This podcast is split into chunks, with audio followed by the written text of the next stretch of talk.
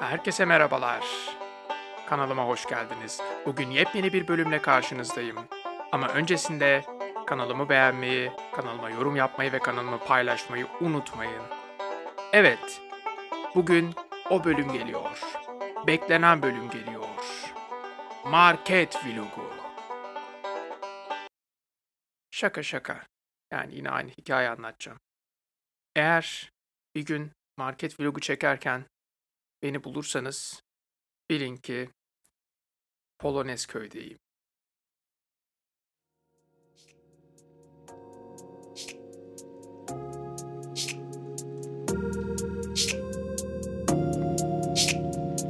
Sen çok iyi birisin.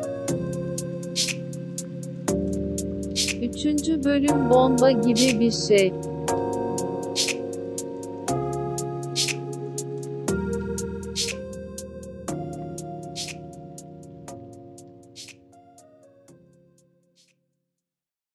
Geçen hafta Cuma günü uyuduğum saatlerde telefonuma birkaç mesaj gönderilmiş. Tabii ben bunu uyandığımda yani normal insanların öğle yemeğini yedikten sonraki bir saate denk geliyor. O zaman fark ettim. Ve birkaç tane böyle büyük harflerle important message, önemli mesaj yazan e, başlıkları vardı bunların. Olay şu, kısaca anlatmak gerekirse, e, yaşadığım şehirde İkinci Dünya Savaşı'ndan kalma bir bomba bulunmuş. Yani bir Alman bombardımanında atılmış ve patlamamış.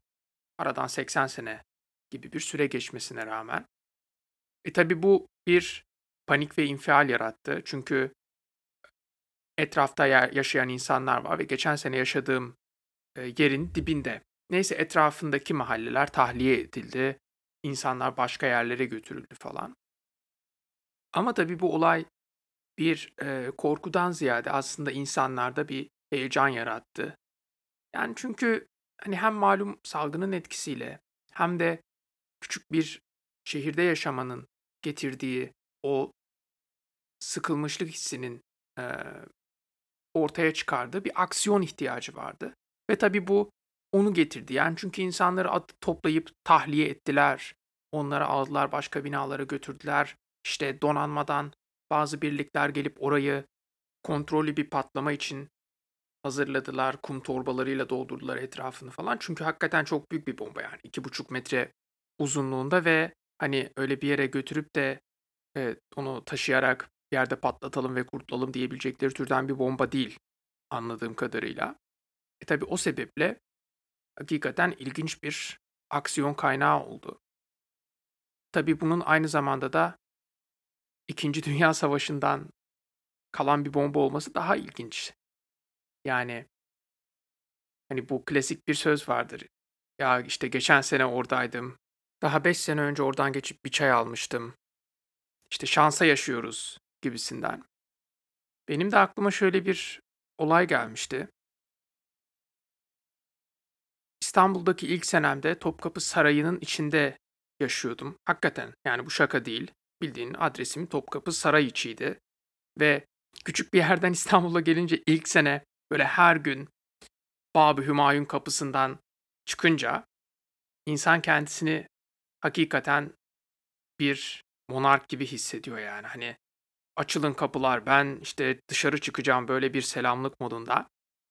Neyse bir gün ben okula gitmek için yola çıktım ve bir saat kadar sonra adamın birisi o kapıya böyle bir av tüfeğiyle falan saldırdı. Yani muhtemelen daha böyle meczup diyebileceğimiz bir saldırıydı ve ben o gün böyle hani İstanbul'a yeni gelmiş ve böyle bir olay yaşamış insan modunda işte bir saat sonra geçseydim böyle bir şeye tanık olacaktım. Şansa yaşıyoruz gibi bir şey paylaşmıştım. Yani o zaman bunlar çok alışılmış postlar değildi en azından. Ama Şimdi baktığımda hakikaten geçen sene bu bomba ortaya çıksaydı ve yaşadığım yerin etrafında olsaydı, İkinci Dünya Savaşı'ndan bilmem kaç yıl sonra Nazi Almanyası'nın bombardımanından etkilenmiş birisi olacaktım. İşin şakası bir yana, hakikaten şansa yaşıyoruz.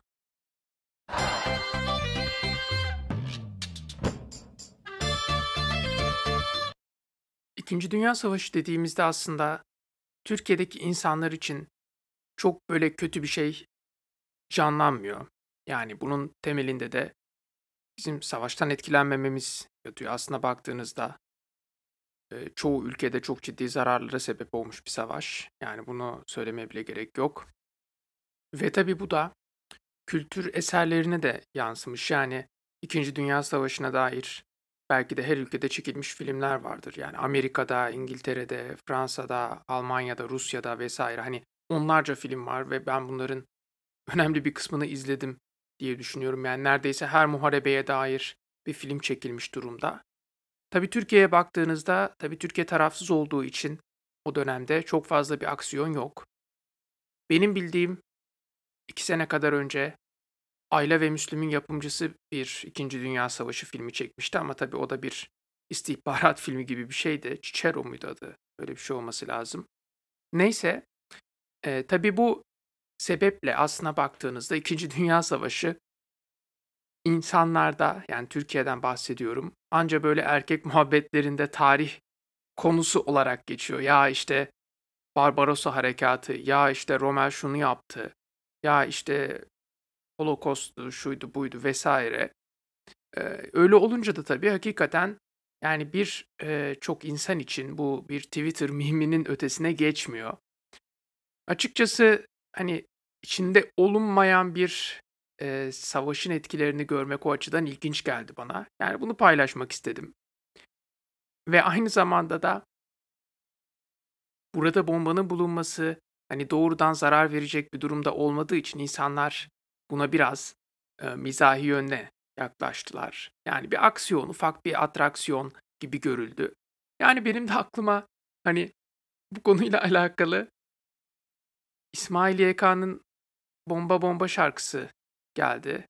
www.bombabomba.com Tabii insan ne kadar entelektüel olduğunu da iddia etse, ne kadar işte sanat filmleri, savaş filmleri falan da izlese, beyninin arkasında bir yerlerde Türkçe pop soundları adeta raks ediyor.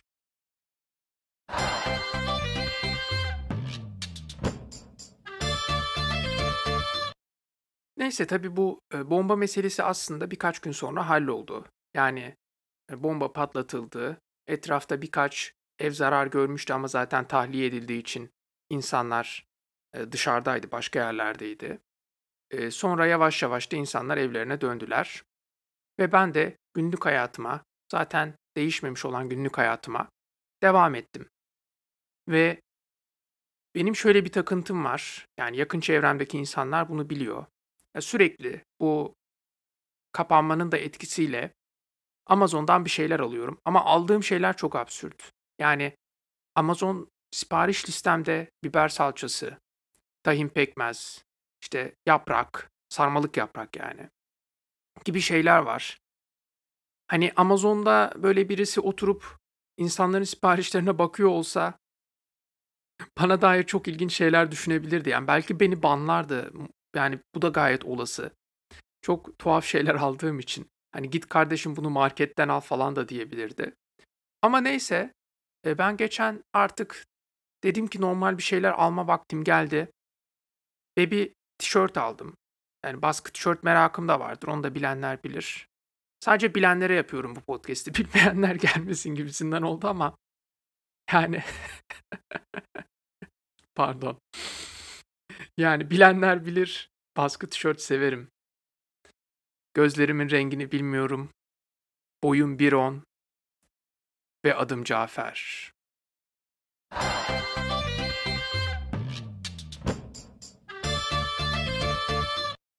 Allah önceki anonsu kendi kendime gülmem sebebiyle kesmek zorunda kaldım kusura bakmayın. Yani aslında kesmedim sadece onu orada bitireyim ve hani rahat rahat güleyim diye. Neyse baskı tişört severim evet ve bir baskı tişört aldım. Yani böyle yazılı, şekilli falan olacak bir kategoride. Neyse ben bu tişörtü aldım. İki gün kadar sonra geldi. Ve seçtiğim beden bol geldi. Yani bunda gayet e, şaşılacak bir şey yok. Aldığınız şey bol gelebilir. Ve ben bunu iade etmek için siteye girdim. Amazon'daki iade et kısmına tıkladım. Neden iade etmek istediğimi sordu site doğal olarak. Too large yani çok bol dedim. Yani eğer benim yerimde Nil Kara İbrahimgil olsaydı senin tişört bana extra large, bana extra large, bana extra large gibi bir tripte atabilirdi Jeff Bezos'a. Neyse ben too large dedim ve tıkladım iade için. Ve bana şöyle bir bildirim geldi. Tamam, iade işleminizi kabul ediyoruz. Paranızı da iade ediyoruz. Ama tişörtü göndermenize gerek yok. Yani tuhaf geldi çünkü hani sanki Jeff Bezos elinde böyle bir hani anahtarla sallarken ya yeğenim boş ver. Tişört kalsın. Biz de böyle yüce gönüllü bir insanız. Senin bol diye bize vermek istediğin tişörte mi kaldık falan gibi böyle. Hani hem babacan hem de aynı zamanda atarlı bir tavırla konuşuyormuş gibi hissettim. Neyse sonra araştırdım. Belli bir fiyatın altındaki ürünleri iade etmek istediğinizde onun kargo maliyetleri o ürünü geri alıp tekrar satınca elde edilecek karı kurtarmadığı için ürün sizde kalsın tamam. Hani zaten düzenli ve seviyeli bir müşterimizsiniz. Yani bize kazık atmayacağınızı biliyoruz gibisinden bir tavırla karşılıyorlar. İşte demek ki bazı güzellikler sadece eskiden yokmuş. İşte Amazon. Bol gelen tişörtü bile parasını verip kendi iade almıyor. Bu inceliğe bakar mısınız?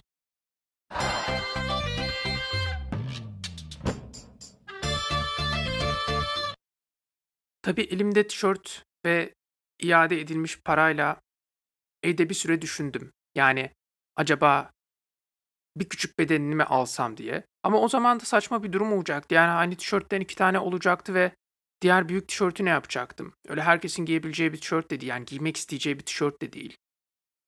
Ve ben şöyle bir şey düşündüm. Yani madem bu tişört bana ekstra large, ben bunu large hale getirebilir miyim? Ve tişörtün pamuklu olmasına da güvenerek tişörtü aldım, makinede 80 derecede yıkadım. Üstüne 2 saat kurutma makinesinde çevirdim.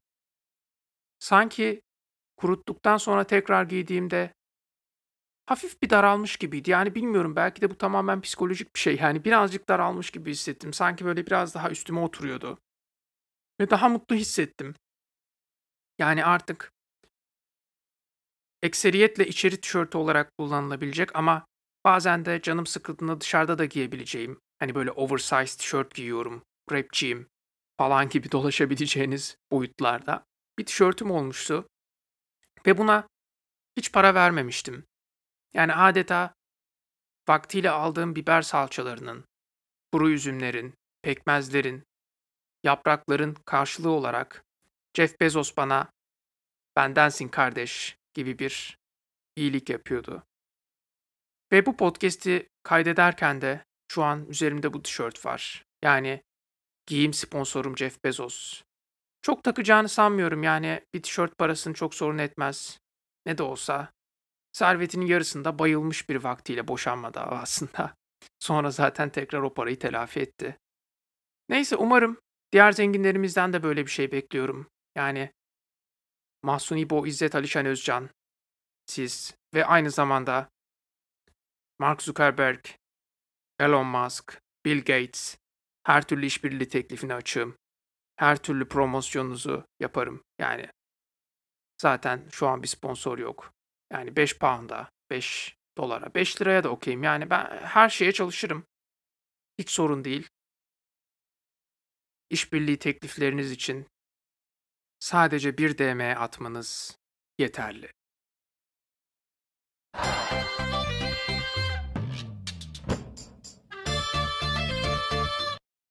Tabii benim için haftanın bütün gelişmeleri bunlardan ibaret değildi. Yalnız düşününce hakikaten yani bu karantina ortamında hiçbir yere gidemediğim bir ortamda çok fazla olay yaşamışım son bir haftada. Yani kaliteli bir hafta geçirmişim. Freestyle'dı ve haftaya sana puanım 9 kanka demek istiyorum. Rapçi Fuat gibi. Ya bu aralar çok fazla rap dinliyorum. Neden bilmiyorum. Yani evde durup dururken güneş gözlüklerimi takıp Kila Hakan gibi hani 3, 2, 1, 0 diye dolaşıyorum. Yani yapmamam gereken şeyler. Ama kendime engel olamıyorum. Bir rapçi enerjisi var üzerimde. Ama rapten hiç anlamam. Yani çok eskiden dinlerdim de o kadar. Neyse. Bir diğer gelişme.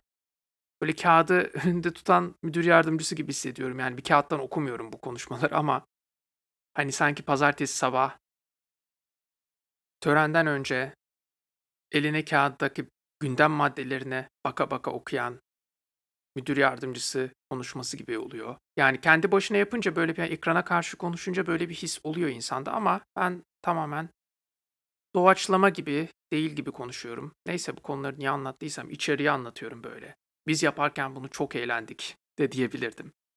Neyse. Bugün çok konuşkanım. Ee, yani zaten konuşmasam podcast'i de çekemezdim. İşte beyin bedava. Evet, yani şöyle bir şey oldu. Ona kısaca gireyim. Yattığım odanın tam dışında bir sokak lambası var ve o kadar dar bir açıdan ışık giriyor ki ışığın vurduğu yer tam yattığım zaman gözüme geliyor. Yani böyle perdeyi sonuna kadar çeksem bile gözüme mutlaka o ışık vuruyor. Ve bu beni çok rahatsız ediyor. Çünkü hani oda çok küçük ve hiçbir şeyin yerini oynatamıyorum. Yani santimetre hesabı yaptığım bir oda ve e, yatağın yerini değiştiremiyorum. Perdeyi o kadar fazla kapatamıyorum. Kapanmıyor çünkü mutlaka o aradan ışık sızıyor ve ne kadar uykum olursa olsun böyle tam uzandığımda gözümün içine giren bir ışıkla rahatsız oluyorum. Neyse ben çivi çiviyi söker mantığıyla ışık ışığı söker diye düşündüm ve yine Amazon'dan Jeff Bezos sana selam olsun. Bir ışık aldım. Işık şöyle bir şey. Yani rengini değiştirebildiğiniz ışıklardan bir uygulama yüklüyorsunuz. Wi-Fi modemine bağlanıyor ve oradan da ışığı değiştirebiliyorsunuz. Parlaklığını ayarlayabiliyorsunuz. istediğiniz saatte açabiliyorsunuz falan. Ve ben böyle hani hakikaten çok şaşırdım ve çok böyle hayranlıkla bakıyorum ışığa. Yani en son böyle bir hayranlığı Atari ile kuş avlarken hani o plastik tüfeği sıktığınızda televizyonda onun bir karşılığının olması gibi. Hani köpek vurduğunuzda kuşu yakalıyor, vuramadığınızda size gülüyor falan. Aynı onun gibiydi. Yani telefonumu çıkardım ve sürekli ışığın rengini değiştirip fotoğraf çekiyorum ve çevremdeki insanlara atıyorum. Bakın şimdi bu renk oldu, bakın şimdi şu renk oldu falan diye. Böyle storylerimde bir renkli atmosfer e, ortaya çıktı bir anda. Neyse. Ben böyle sürekli hani uyuyana kadar ışıkla oynuyorum. Birazcık kırmızı, birazcık mavi, birazcık yeşil. Hani sanki bir Twitch yayıncısının evi gibi oldu ev. Yani ancak podcast çekiyoruz ama olsun.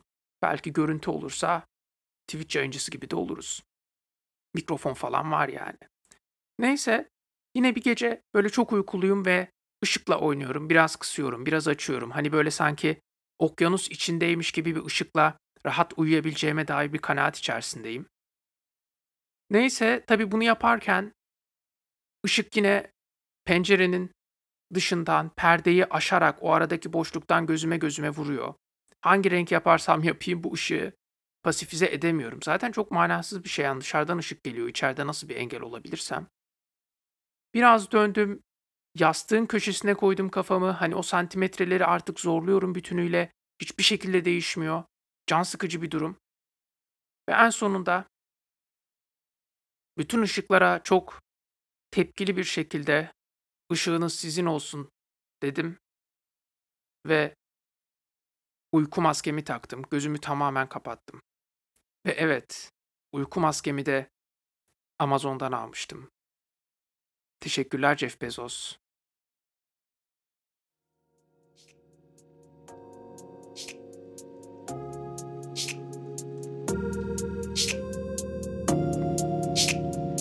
Sen çok iyi birisin. Üçüncü bölüm sona erdi.